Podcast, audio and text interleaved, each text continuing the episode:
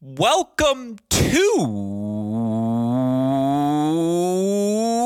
Hey, great shot. This is the Great Shot Podcast, a Cracked Racquets and Tennis Channel Podcast Network production. My name is Alex Gruskin. It's Wimbledon Preview Week here at Cracked Racquets. As we know, it's our job to prepare all of you tennis fans for everything that will unfold at the year's third major. That's why we're dedicating this show to previewing Wimbledon this week. We're going to cover the event from every possible angle, prepare you for the contenders who will be competing for the title We'll name the players we think might emerge as dark horses throughout the course of the event. Of course, we'll forecast how we expect the Americans to perform. We'll break down the draws when they do come out. It will be a jam packed week of coverage relating to all things Wimbledon here on this show this week. And perhaps some of you are wondering why the Great Shot podcast feed, not the mini break podcast feed for this content. It's because we still have a bunch of tour level events unfolding in this week prior to the start of Wimbledon. Still plenty of the top players in the world hoping to get a few more grass court reps in before the year's third major begins. As such, we're keeping the mini break podcast current day focused. This will be the place for all of our Wimbledon preview content. And thankfully, I'm excited as I will have a slew of informative and honestly exceptional guests joining me throughout the course of the week to again break down Wimbledon from every angle. It will be a fantastic series of podcasts that we know all of you listeners will enjoy. Of course, if you do end up enjoying them, we always appreciate leave a review, like, rate, subscribe, share these episodes with your friends. Of course, follow us Twitter, Instagram, Facebook, YouTube at Cracked Racquets. You want to follow me directly? I'm at AL Gruskin. Again, we got other podcasts as well. The Mini Break podcast feed, Rockin' and rolling Monday through Friday. Cracked interviews, talking with so many players, coaches still involved, engaged with the game. And then, of course, we've got our Breakpoint show, which break down every episode of the Netflix docu-series. Myself, Gil Gross, offering our candid thoughts on the new show, what it's done for the sport. So a lot of great content happening right now here at Cracked Racquets. You can find all of it on our website, crackedracquets.com, or wherever you listen to your podcast. That said, you came here to this Great Shot podcast today to prepare for 2023 Wimbledon. So, without further ado, let's get to it. Here is one of our many fantastic conversations preparing all of you tennis fans for the year's third major to finally begin. West Westoff, let's get to today's show. When you need mealtime inspiration, it's worth shopping Kroger, where you'll find over 30,000 mouth-watering choices that excite your inner foodie. And no matter what tasty choice you make, you'll enjoy our everyday low prices, plus extra ways to save, like digital coupons worth over $600 each week. You can also save up to $1 off per gallon at the pump with fuel points. More savings and more inspiring flavors make shopping Kroger worth it every time. Kroger, fresh for everyone. Fuel restrictions apply.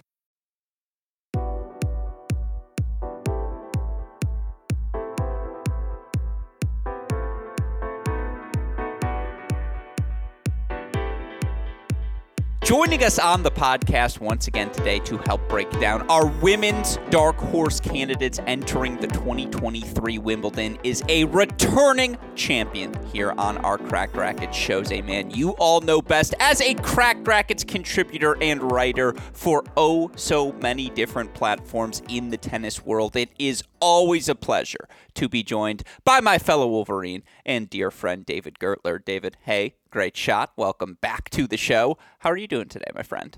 I am doing great, and it's funny you mentioned Wolverines. My my my first friend at Michigan, Sam Popper, just I don't know if you saw the news, is now the assistant uh, recruiting director for Michigan football team. I, I, you know, I started, I saw him when he was starting out, and now he's made it to the big time, and it, I'm very happy for him. Um, and it's great for the program as well. I had no idea where you were taking that. If you were going to ask me about the Michigan men's tennis head coaching opening, which has now emerged, I didn't know. I, I thought you were going to say your buddy just got. I was like, this is going to be breaking news. Uh, this is fascinating. But no, it is always a pleasure to have you. And yeah, I'm excited for today's conversation because where I want to start, even before we get into any specific names, is just more broadly, you know, 30,000 foot view as we Uh-huh. approach this 2023 Wimbledon. And a thought I've been kicking around on our Cracked Racquets p- podcasts is I do feel the absence of Ashley Barty is most pronounced on this surface more than any other surface. Because I think you look at hard courts and you see Sabalenka and you see Rybakina and obviously everything Iga's done over the past 18 months and you just look at the level and as simple as the eye test you say yeah that's what grand slam winning tennis should look like. Obviously on the clay courts I don't know when the next time Iga's going to lose a match at the French Open. That's obviously a discussion we can have at a different time. But as we approach this Wimbledon, I understand Elena Rybakina won the title last year. I understand Jabeur made the final. I understand Sabalenka's made a semifinal. I even understand Iga Swiatek, for what it's worth, won a Wimbledon junior singles title. And you feel like, oh, that- much, well, but, yeah. but here's what I'm saying: is eventually she's just really good at tennis, and she'll figure it out eventually. I understand all of that.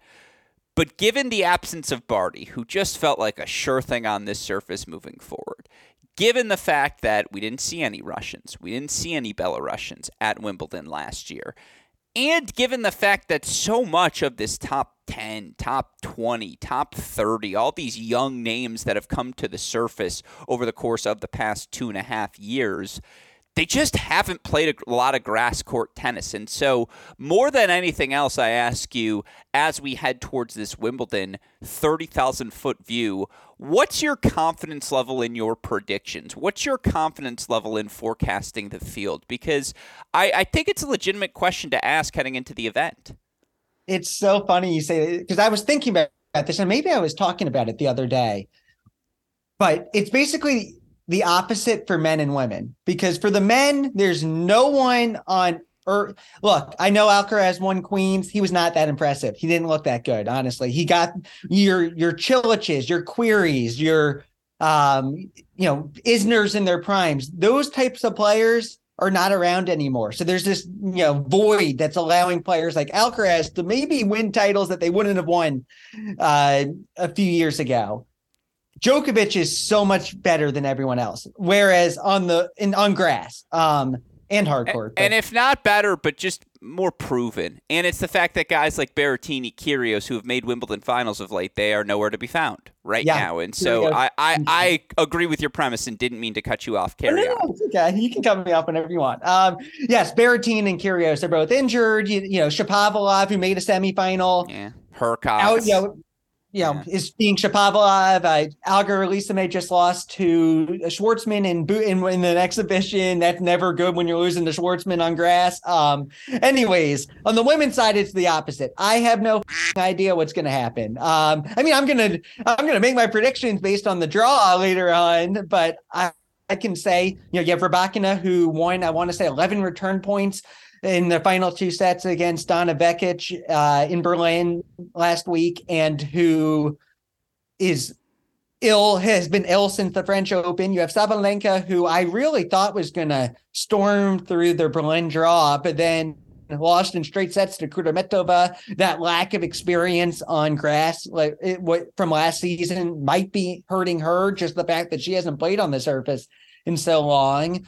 Iga, I I don't, you know, me and John Reed were having this conversation the other day, um, where Iga, where we were talking about juniors with junior results. It's you know, it's not. There's nothing. There's not a lot of correlation at all, to, at least to me. Um, I you know, Iga. I will say though, Iga in Bad Homburg.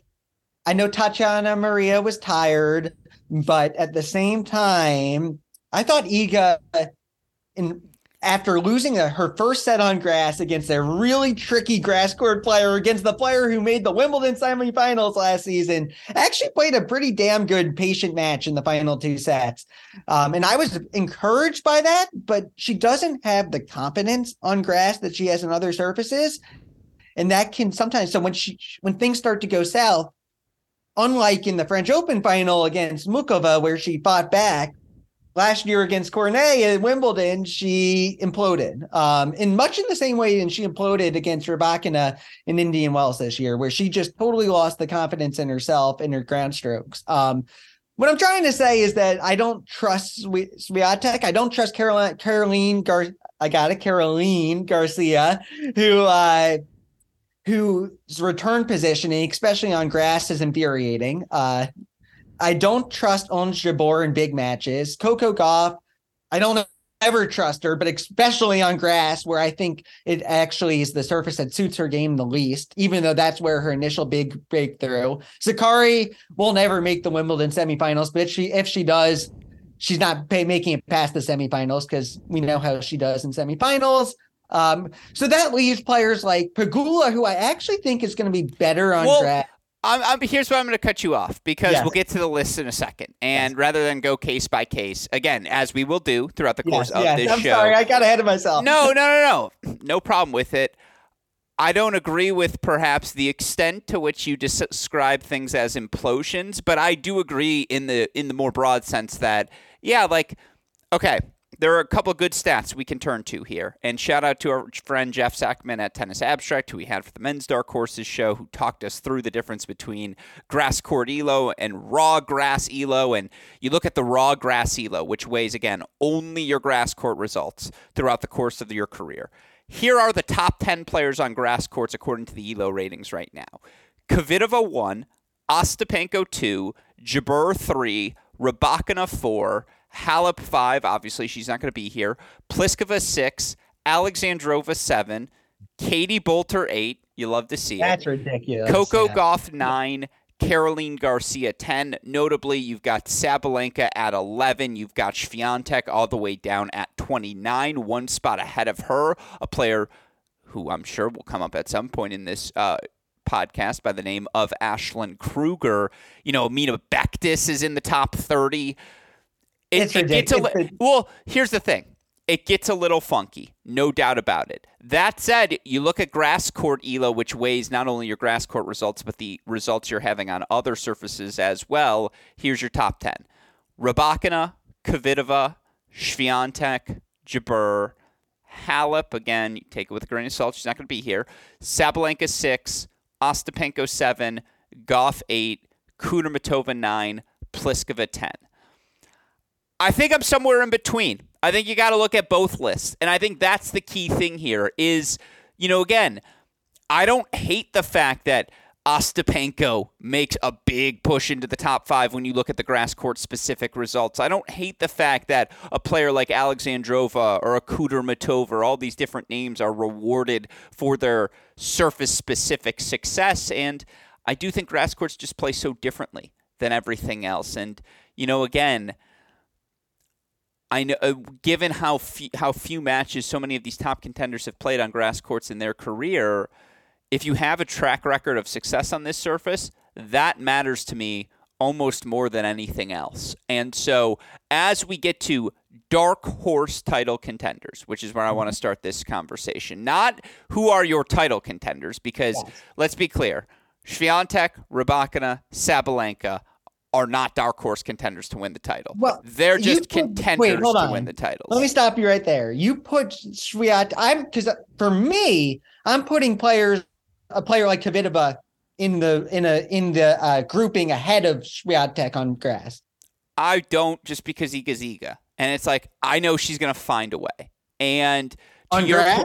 Yeah, I watched it at Bad Homburg, and I'll talk about this in our contenders pod more. She didn't find a way against Cornet last year. yeah, but that was last year. Did you see her this year? Did you see her yeah, lose that first set? Looked like look, a fish. Looked like I a fish out of water, and then I, was like, "Wait a second, I remember how to play on this surface." And dusted last year's Wimbledon semifinalist Tatiana Maria. Who, I, I mean, I don't want to be again because I I was very positive about her, but you know, Tatiana Maria had played the day before. And had a you know, or I believe she played that she played Gai, Gaiba and she had a deep run. Um, and so yes, she dusted her, but she did dust her. You know, here's why. Here's the answer, and we can we here's the answer. Name five players you are certain would beat Iga Swiatek on grass. Okay. Um, am I certain? I'm not. You know, okay. There's no such thing as certainty in te- in tennis. Um, well, I don't know about that. i am pretty certain Iga Swiatek's going to beat everyone okay. on clay courts. Nah, she shouldn't have beaten. If Muchova wasn't injured, she would not have won that match. I don't. Okay, but she uh, did. Would haves and could haves are on, what they are, but she did. On grass, I'm taking Rybakina, I'm taking Kvitova, I'm taking Sabalenka, I'm taking uh I'd probably take Alexandrova and I Uh uh probably doesn't count. It has I to be certain. okay, I'm taking Rybakina, Kvitova, a healthy Jabeur, Sabalenka, Ostapenko. Healthy Jabeur is the stretch. The first four names I can't knock you. And here's the thing. I just think Honestly, he is not a dark horse. Garcia. She's the world she's the you're wrong. She's the world number 1. She's not a dark horse. No, no, She I'm not saying she's yeah. a dark horse. I'm just saying she shouldn't be alongside on grass. Alongside. Okay, but but so that's a question of contendership, and I, I think that's a different conversation. Okay. I'm talking dark horse title contender, Okay. and so I think some people will put Kvitova in this conversation.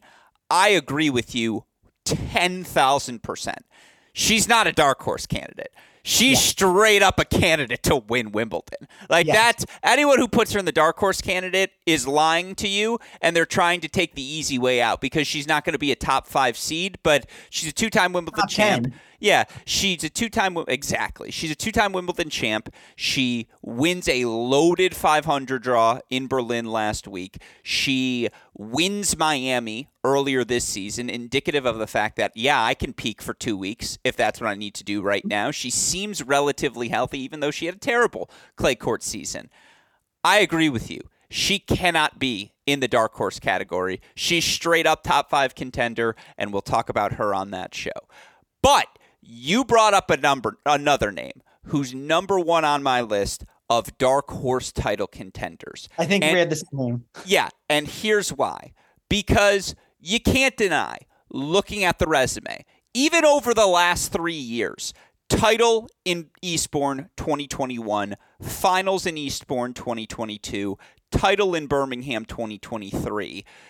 That is the resume of someone who has a track record of grass court success that not a lot of other players can match. Still, the premise of Yelena Ostapenko winning seven straight matches. I think it qualifies for dark horse title contendership just because you almost have to see it to believe it. And yet, my take all year long, David Gertler, is that this season, Yelena Ostapenko is playing the best tennis of her career. And I, I I think even better eye test wise than we saw in 2017. And I have stats to back that up, but I defer to you here first. Exactly. I- Overall or higher peak? no, I- overall, overall. Okay, I, I- think I the tennis she's that. playing overall is better right now than she has ever played from start to finish to this point of a season. I agree. And- I can agree with. I can get behind that. And I so my the- my yeah. question to you is: cont- Is she a straight up title contender? Or is it a dark horse pick? Because still, the prospect of Ostapenko actually winning seven matches in a row is like, all right, relax, guys. yeah, it's it's tough. I, I I- would say that she she's she's straddling the border, but I think because she won a title this past week, we can't call her a dark horse. Are you ready to call her a straight up contender?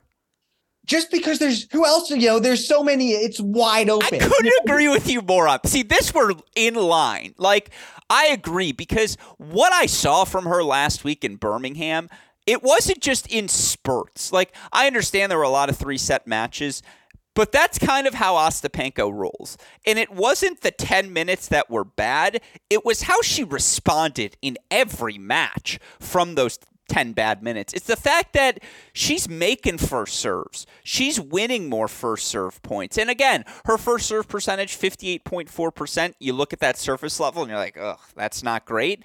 This is someone whose career average is 55.9. You look at her double fault percentage, 5.6%. Again, you say that's not great. This is someone whose career average is 8.2%.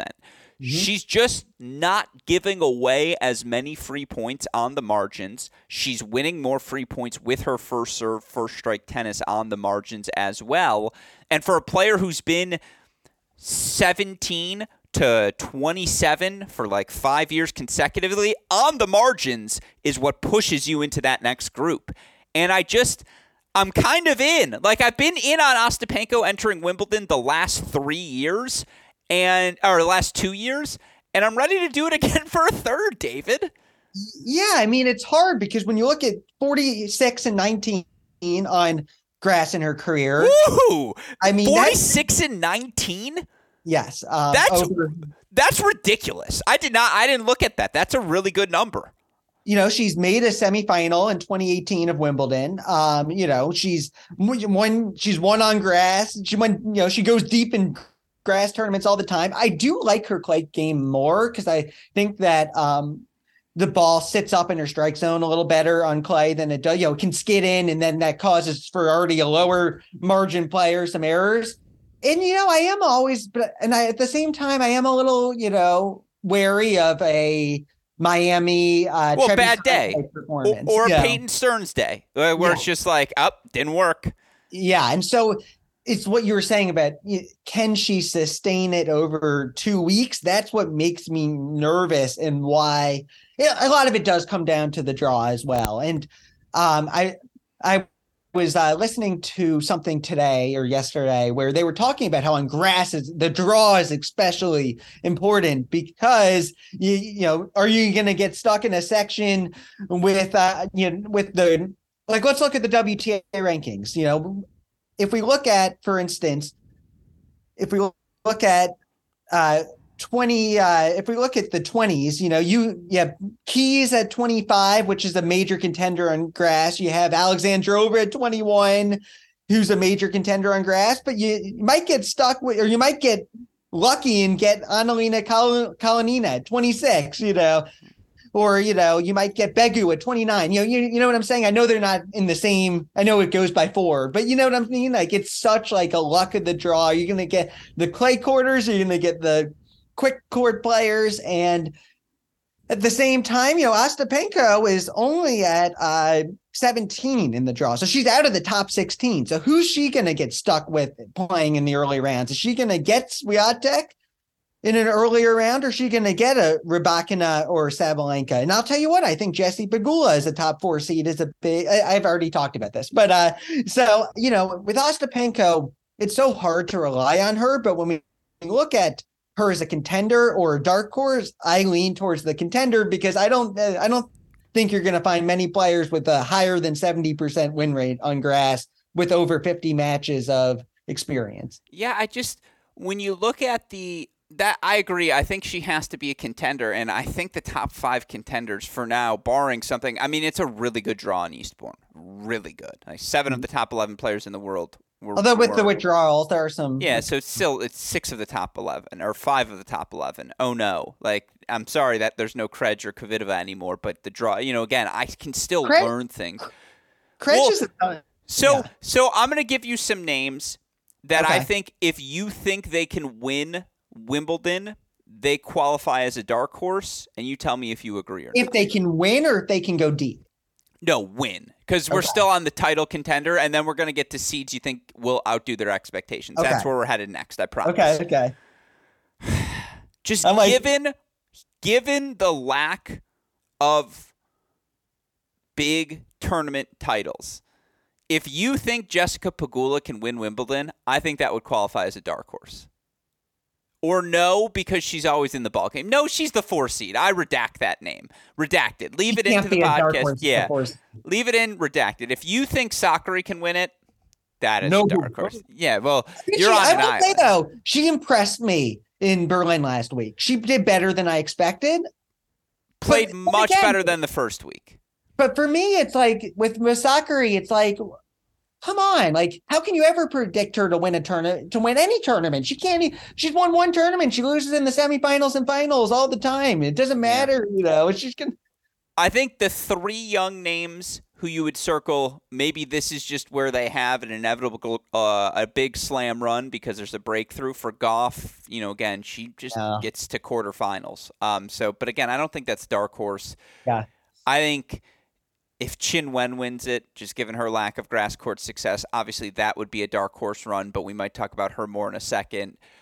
Any chance you think Potapova can win the title? Are you there yet with her? I believed in her at the French Open, as I think we discussed maybe a little bit. Um, I thought she was a contender to win the or contender to win the title. She just has too many bad days. Uh, so no, I I, I want to. I'm not going to believe. I'm not going to fool me once, shame on You fool me twice, shame on me. So no. He, my counter would be she looked really good last week. And I'll just take a run with her. F- I mean, here's what I'm saying is she's if you tell me two weeks, you know, again, 12 days from now, it's the second Tuesday of Wimbledon, uh-huh. and the and the conversation is, man, Potapova made her first quarterfinal, and this girl is just ready to be at the top of women's tennis. I believe that narrative is possible. That's why, again, this is kind of getting to that next conversation because I like, I believe you, in another Russian more. Yeah, so so that's what I was gonna get. The last real title name I'm just gonna throw out there. Are you on the ECAT bandwagon yes, with me? Was. Oh, okay. Give me some Ekaterina. What does her? I mean, win the title. It's a lot, but seven straight matches to start her grass. Uh, seven straight wins to start her grass court season this year. Did not play poorly in her eighth match. That straight set loss. I believe it was to Kvitova, right, or Vekic. one of the Kvitova, two. And she yeah. was fatigued. She well, was it was second match on the day exactly, and someone who. Well, no, she got the walk over over. Oh yeah, but oh, I mean, yeah, in Rosmalen, yeah. she had won the title. Well, exactly. She had played the week prior, exactly. Right. And she bageled Coco Gauff. She didn't just beat Coco Gauff. She I mean, her. she just gets in these zones and the line drive tennis she plays, how low the ball stays, her low center of the gravity, how well she moves, how well she can change direction and go down the line.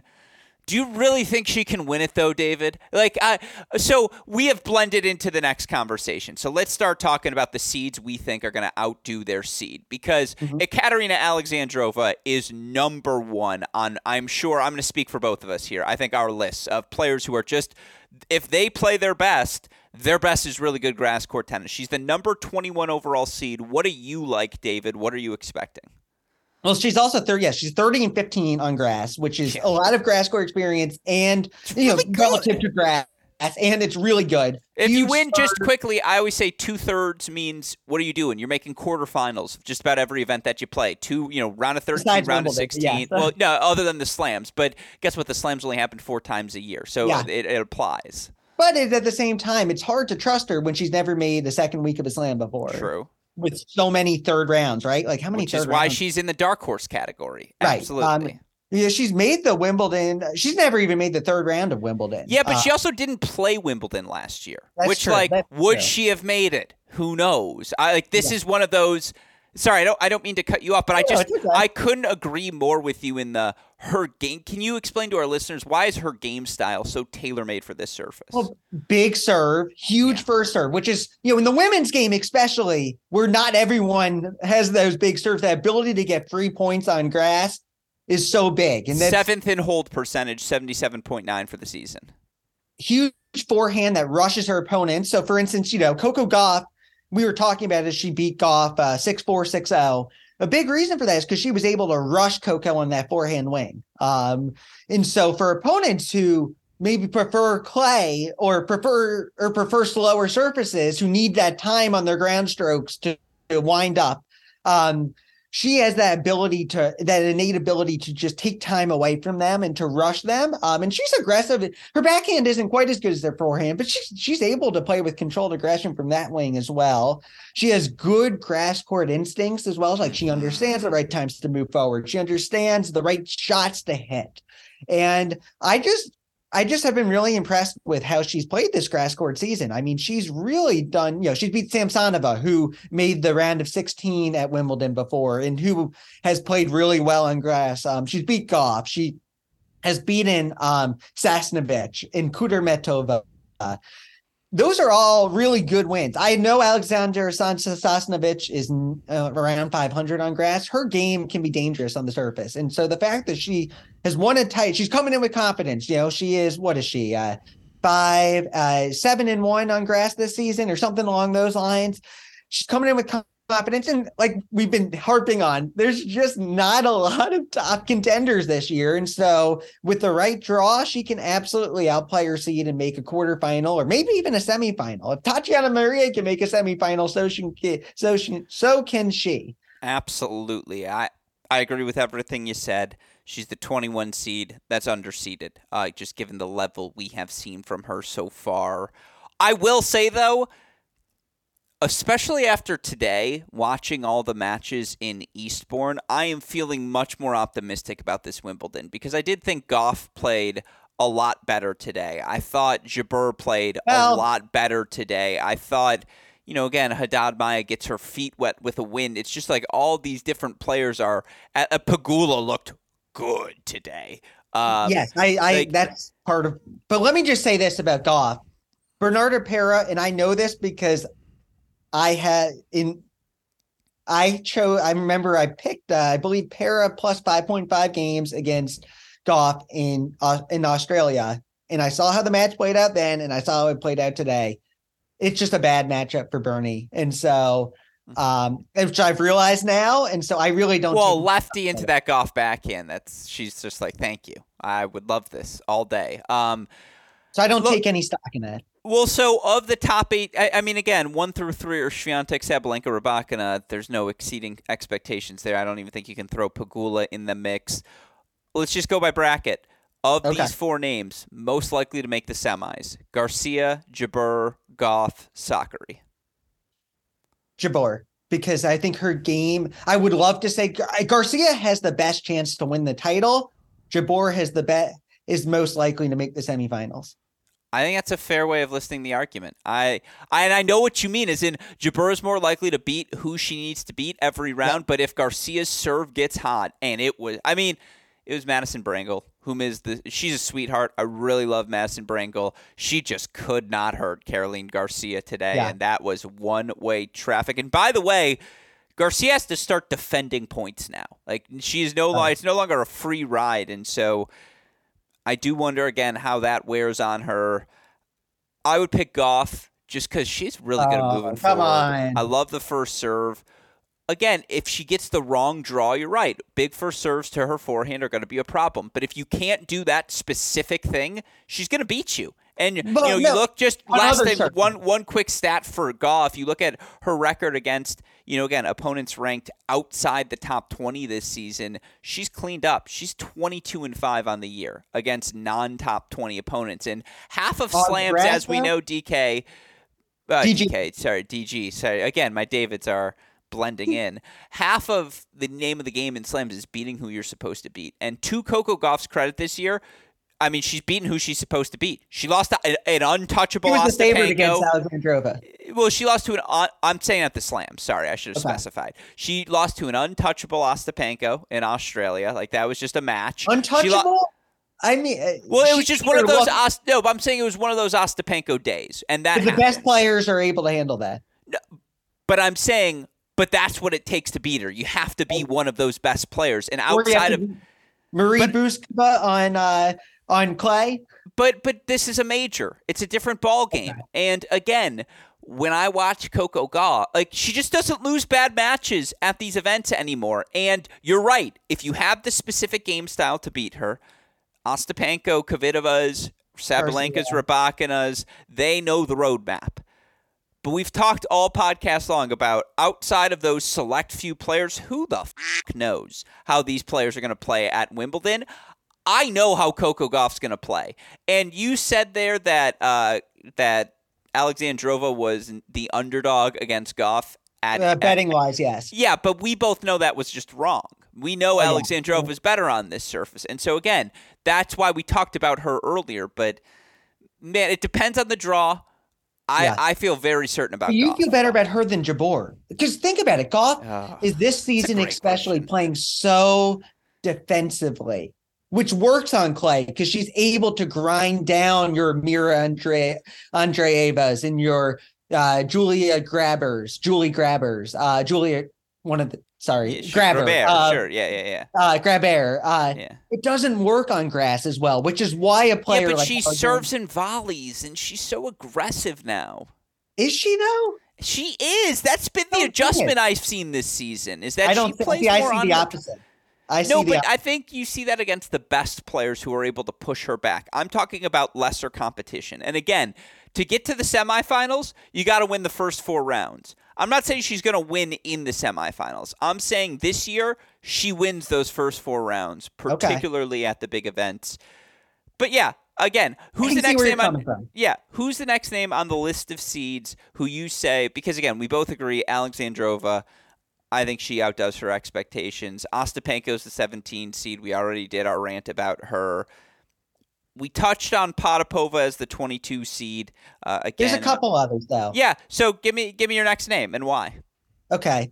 Should I go by like? Are we going like up the Whomever you. I no, give me whatever you're thinking. Who are you most Okay. passionate about? So I have two more. I have two more. I have two I more. it. Just like two more obvious ones to me. Okay, The first one is Beatriz Haddad Maia. I agree. Make the case, please. She was. uh She is currently. I believe she's either 26 and 13 or 25 and 13 on grass. Yeah, and like a thousand and twelve since the start of August 2020 because Right. she's played a million matches. her game suits the grass really well in terms of that lefty slice serve out wide on the ad side, the way she's able to flatten out her ground strokes. She's a very good volleyer and she understands the right times to move forward. She has more experience than most on the surface. And yeah, she did play a tough match last week against um who'd she lose to No, two weeks ago. Two, Two weeks, weeks ago. ago, Yeah, but uh, who gives a flying f- because it was right after the French Open. Like I agree with right, you. right, Yeah. right, right, right. She lost to uh, Darius Snyder. Yeah. You know, you know that, and let's just say, as you said, the French Open for her was one of the most physical tournaments I've ever seen from a women's player. and it was like four days before the match that it ended Right. for her. so, and not just the physical, the emotional energy she Yeah. had to do for that war against Couldn't uh, agree more. Sara Sorribes Tormo, and then to challenge Swiatek like that, and then to just go right on to the totally different surface, really tough. And let me say, yes, she, Bouzkova took her to a uh, third set tiebreak against uh, t- against Haddad Maia Today, today. yeah. But with that said, Bouzkova, as we saw at Wimbledon last year, is a pretty damn good grass player in herself. Couldn't So- agree with you more. I like. I thought actually that Haddad Maia, who was down a set and a break, two love down in the second, works her way to four two. I'll talk about it on today's mini break.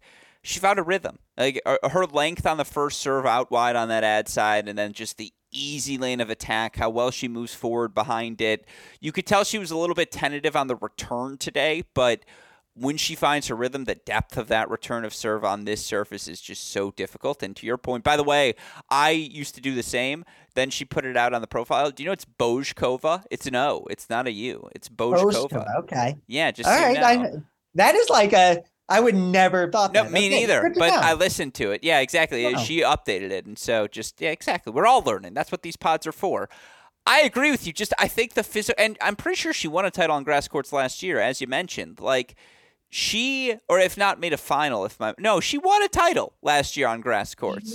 Uh, I stand by the take. I'm right. I know I'm right because everyone was freaking out about yeah, because everyone was freaking about out about her Canada result making the final there, and it was like yeah, but did you see her win on the grass courts, which is always loaded draws in grass and the courts? clay court. Yeah, exactly. Last just- season, that was where she. she last Oh, as we listed, she's actually the all-time wins leaders because she played a million matches on the ITF circuit to build her ranking post uh, COVID. But yeah, I just I like the game style. I like the physical profile, her strength, how strong her legs are on this surface. That first step, her ability to keep the ball in front of her.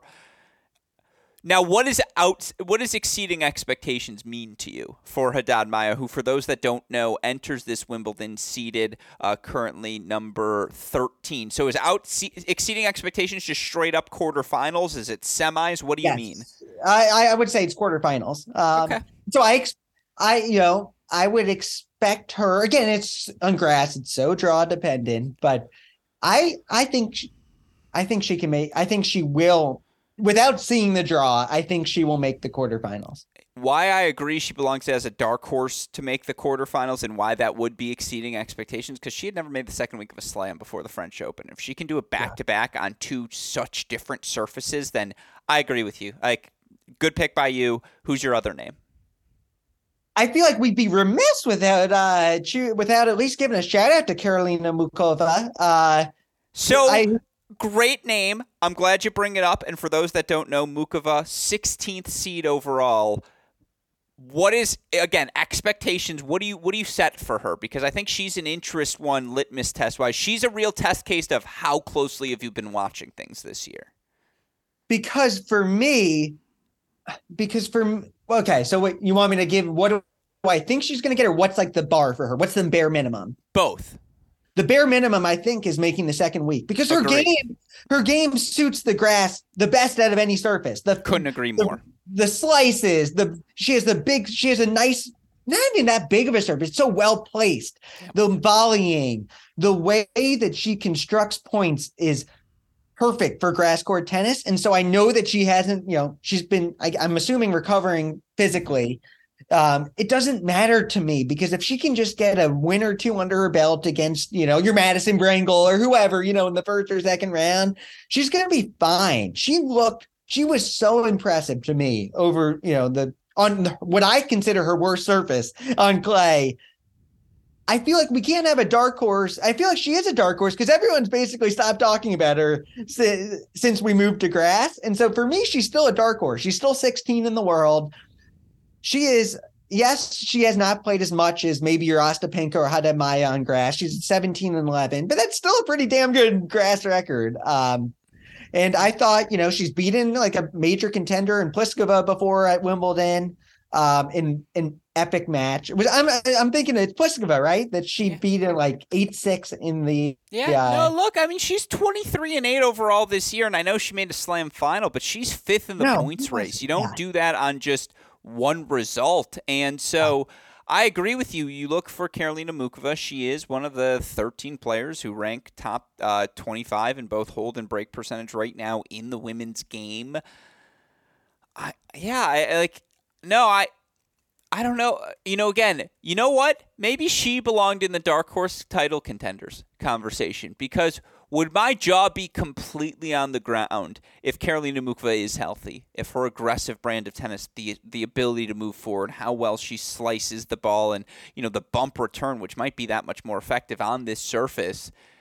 Maybe she belongs in the dark horse title contenders conversation. DG. I think she can win it all. I really do. I mean, I don't think I don't it depends call. on her it depends on her Yeah, health. More than even even more than her draw, honestly. Mm-hmm. Because I feel like she can beat anyone in the draw. I really do. Yeah, I think she can beat she could be playing Kvitova, Ostapenko, uh Sabalenka, Rybakina. It doesn't matter to me. I I would be I would hundred percent take her. You know what? I would hundred percent take her over Swiatek on grass. Absolutely. If- Yeah, I, I think there's three other players I would turn to just rapid fire through. Let's see if it's the same one, one I'm thinking of. well, no, if Samsonova's serve gets hot, there's no reason. Like in theory, it should work on this surface, and she's won a title on grass courts before. Donna Vekic, we just saw her make a final. You know, again, the aggressive tennis she's capable of playing. we also Samsonova, the- saw her get yeah. totally uh, diffused by Golubic uh, the week before. Yeah, So but that's match one on a surface of a season. I always say, who cares? that's two, I think. But yeah, No, I think it was let's see. You're right because she won the first one, the first round. I agree with you. Um, and again, I know what you mean. Samsonova, 15 seed, Vekic, 20 seed. Outside, outsizing performance means like if they're both in the quarterfinals or one of them is, neither of us will be shocked. The last name I would throw at you, um, and Please tell me, see what I'm thinking of. oh, you have one more for me. No, I mean I have one more, but I want to see if yours is the same as the one. Well, I mean, again, we kind of talked about it earlier. I mean, I said it earlier. I'm in on the Potapova bandwagon. Like, again, quarterfinal, semifinal. I really don't think it would be that shocking to see it happen. For me, you know, and I know she hasn't played since the French Open, but when you're 53 and 25 on grass, I gotta say, you know, and when you play the style that Belinda Bencic plays, Oh, yeah. I wow. that she has i think that you know who knows with her health right like we have no idea but the way she can flatten out the ball and the way and just her just her pedigree the fact that she's played over 75 matches and won over two-thirds of those matches for me i ha- i have to include her on the list Yeah, I have no issues with that. Well, then, all right, we've talked about the seeds. Let's get to the unseeded players here. I'm curious, how big's your list? First of all, is there a long list of names you highlighted here? Uh, you know there, there's a, there's a few i have in mind but right, like I like it. Well, let's start with number one. Who's the number one unseeded player you have on your mind? Um, you know, when you look at the unseeded players, you know, you could say someone like Vondrusova who might, you know, Sure. make who might, you know, make a Round round of 16. I She's don't on my think- list. I don't think she's gonna I don't think she has the ability to make a quarterfinal though. Who do I think can get? Oh, I dis- I disagree. I think Vondrusova could. She, her, Iga, Aryna Sabalenka, Krejcikova, four players who ranked top 15 in both hold and break percentage this season, and just again the slices, the ability to change direction, how well she moves. She can just play real tennis on this surface, and so I'm in. I'm all I don't in. see it with the lefty forehand. I I I just don't see. I just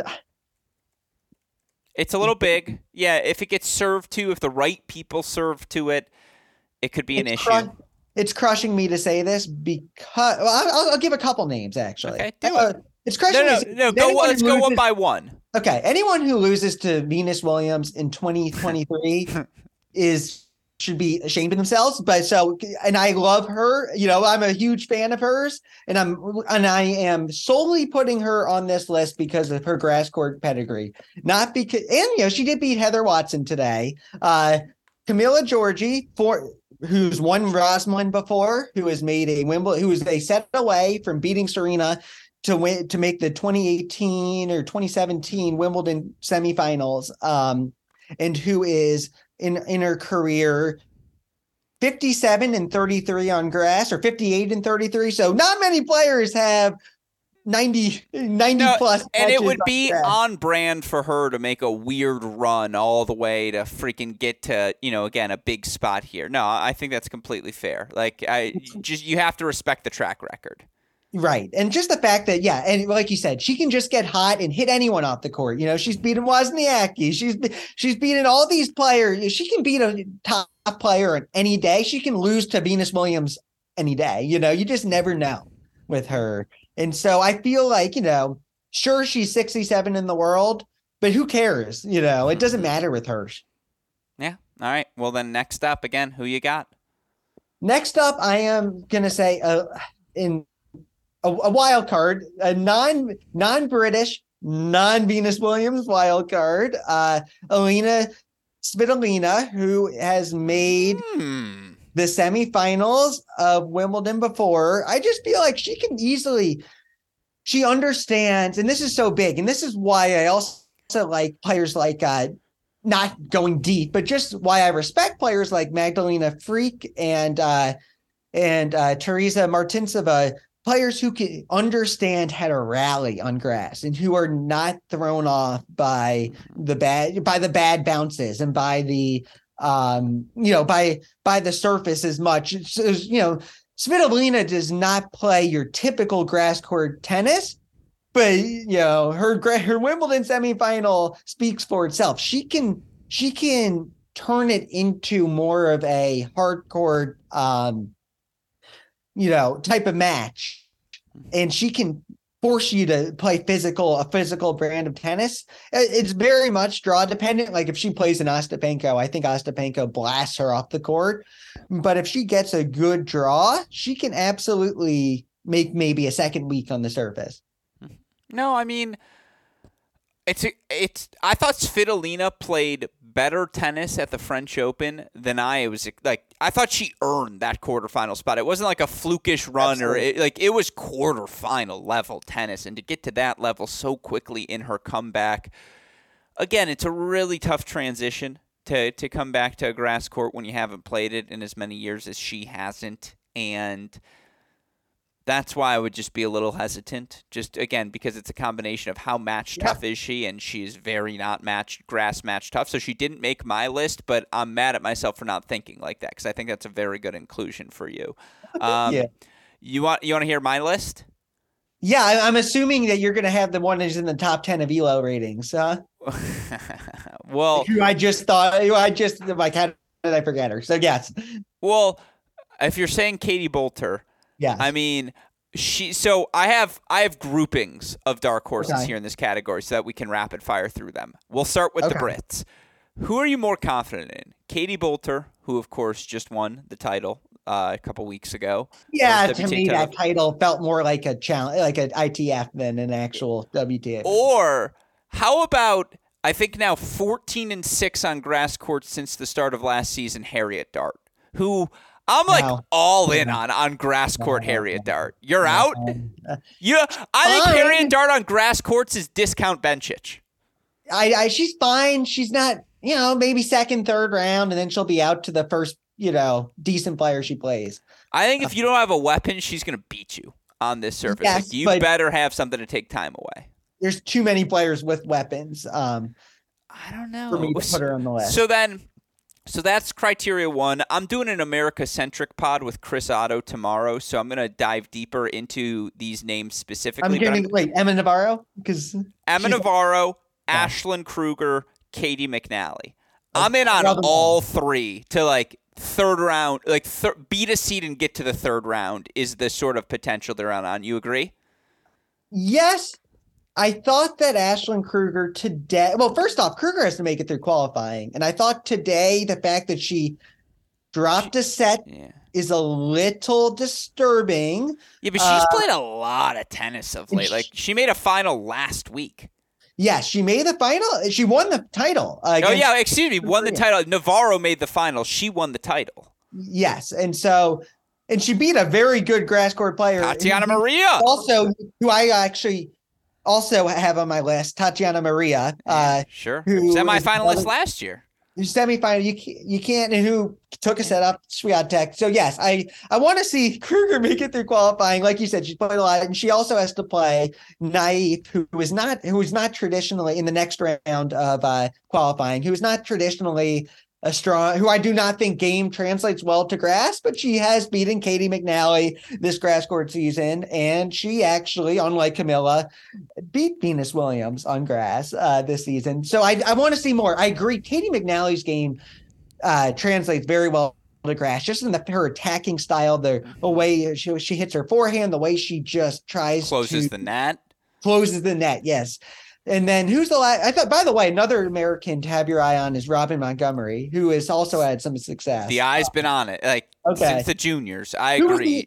Who was the other one? That No, those were the three Americans: Krueger, Navarro, McNally, who all are on the list. Um, Navarro, yes. Navarro, I was impressed with today as well, beating a very game. We talked about Cornet beating Swiatek at the Wimbledon last year. Guess who beat Cornet today and who destroyed Nadia Podoroska yesterday? Um, Emma so I- Navarro's just good. Like just straight good. up.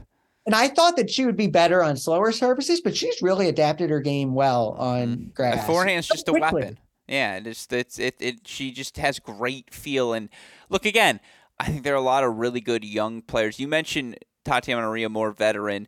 Just in that spirit, I, I group her with Julie Niemeier, who of course made the uh, quarters last year. Just again, two players you got to respect the track record. My last two names, two young players. I have just- one. I, yeah, no, I, I think just two young players who are due for slam success at some point. Why not now? And I guess to some extent, Linda Fruhvirtova has already had a little, but her and more importantly, Linda Noskova. Like, You oh, have- Noskova's weapons. I'm just. uh, Did you watch her match today against uh, Ostapenko? No, I, I, but I do agree. I like her better on much better on quicker surfaces than slower surfaces. Sure. I did not see her match today. Uh, I, I, I like that name. I think you're forgetting someone big though. who am I forgetting? Well, I want to. Well, you can go into your No, two. no, no, no, no, because Fruhvirtova's just good already. Fruhvirtova's she- not. Fruhvirtova's going to be underpowered. She doesn't have. Oh, she'll be overpowered. You mean? I mean, uh, yeah, she she'll Yeah. look underpowered. I agree, but but you have to have elite power to beat her, and so that's where it's just like again a young player who's going to have success and beat people who aren't who she's. If you aren't clearly better than her, you're not going to beat her. Um, Okay. And Noskova's weapons. Ugh. Well, I'm just know- so in. Okay. I I will push back a little bit with with Linda Fruhvirtova. I I know she beat Bernie Pera last week. I don't think that you need elite weapons to beat her. I mean, may I you know does is Cagla Bu- Buyukakcay? Uh, does she have elite weapons? Yeah, I mean, look, I, I'm, I just, you're right. Like she's still 18, 19. Yeah. Like there's going to be bad matches. I'm talking more broadly, I suppose. Okay. I just, I really believe in her game. I think she competes extraordinarily well. And yeah, the forehand's a little bit big, and the forehand can get a little bit slap happy, and that's the where lack the of power on the serve. Yeah, but the backhand. Ugh, I love her backhand. Okay, I you know what? I'll give you it. We'll I see. No, I don't think you're wrong. I, I'm just saying again. I think I think she's going to be top thirty for a really long time. Now I don't know what the ceiling is yet, But once she gets that foothold in the top 30, she just knows how to win. She's just one shot better than you, if that makes sense. There's just, you watch a lot of tennis over the years, you know the players who just know how to win freaking points. Mm-hmm. And she's one of them. Fair.